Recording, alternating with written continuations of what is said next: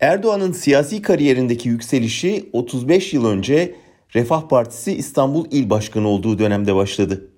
1994'te İstanbul Belediye Başkanlığı'na tırmandı. 1999'da cezaevine girdi. Oradan yarattığı rüzgarla iki yıl sonra da Ankara'nın kapılarına dayandı. Ben Erdoğan'ın CHP İstanbul İl Başkanı Canan Kaftancıoğlu'nda kendisini Ankara'ya taşıyan potansiyeli gördüğünü ve bundan korktuğunu düşünüyorum.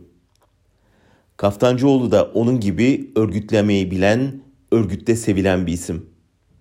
Sözünü sakınmayacak kadar cesur.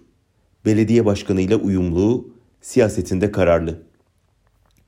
Erdoğan Ankara'daki bürokrat zihniyetli muhalif politikacılardan ürkmüyor ama İstanbul'dan yükselen, örgütü bilen, sokağın dilini konuşabilen isimler onu rahatsız ediyor.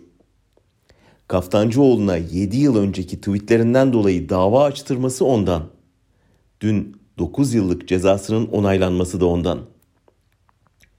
Ancak Erdoğan'ın kendi tarihinden biliyor olması lazım ki siyasetçiye fikirlerinden dolayı verilen ceza onu unutturmak şöyle dursun, siyaset siciline altın harflerle yazılıyor, yaratılan mağduriyet popülaritesini artırıyor, onu daha da yukarılara taşıyor.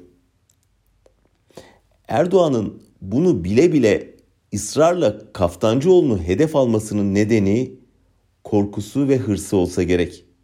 Bu korku ve hırs artık akılcı düşünmesine engel oluyor. Çevresinde de akıl verecek kimsesi kalmadığından mantığıyla değil içgüdüleriyle karar veriyor. Yoksa zaten iktidarı sallanan bir liderin mesela baro başkanlarına 100 metre yürüyüş izni vermeyip sonra kararlılık karşısında geri adım atması mantıkla açıklanacak bir siyaset değil. Yıldızı parlayan bir il başkanının siciline bir de mağduriyet payesi ekleyip onu yakın geleceğin lider adayları arasına eklemesi de öyle.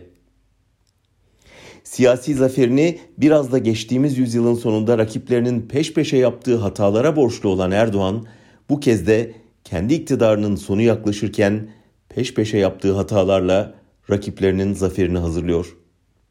Dün yaşanan iki örnek bunun açık kanıtı.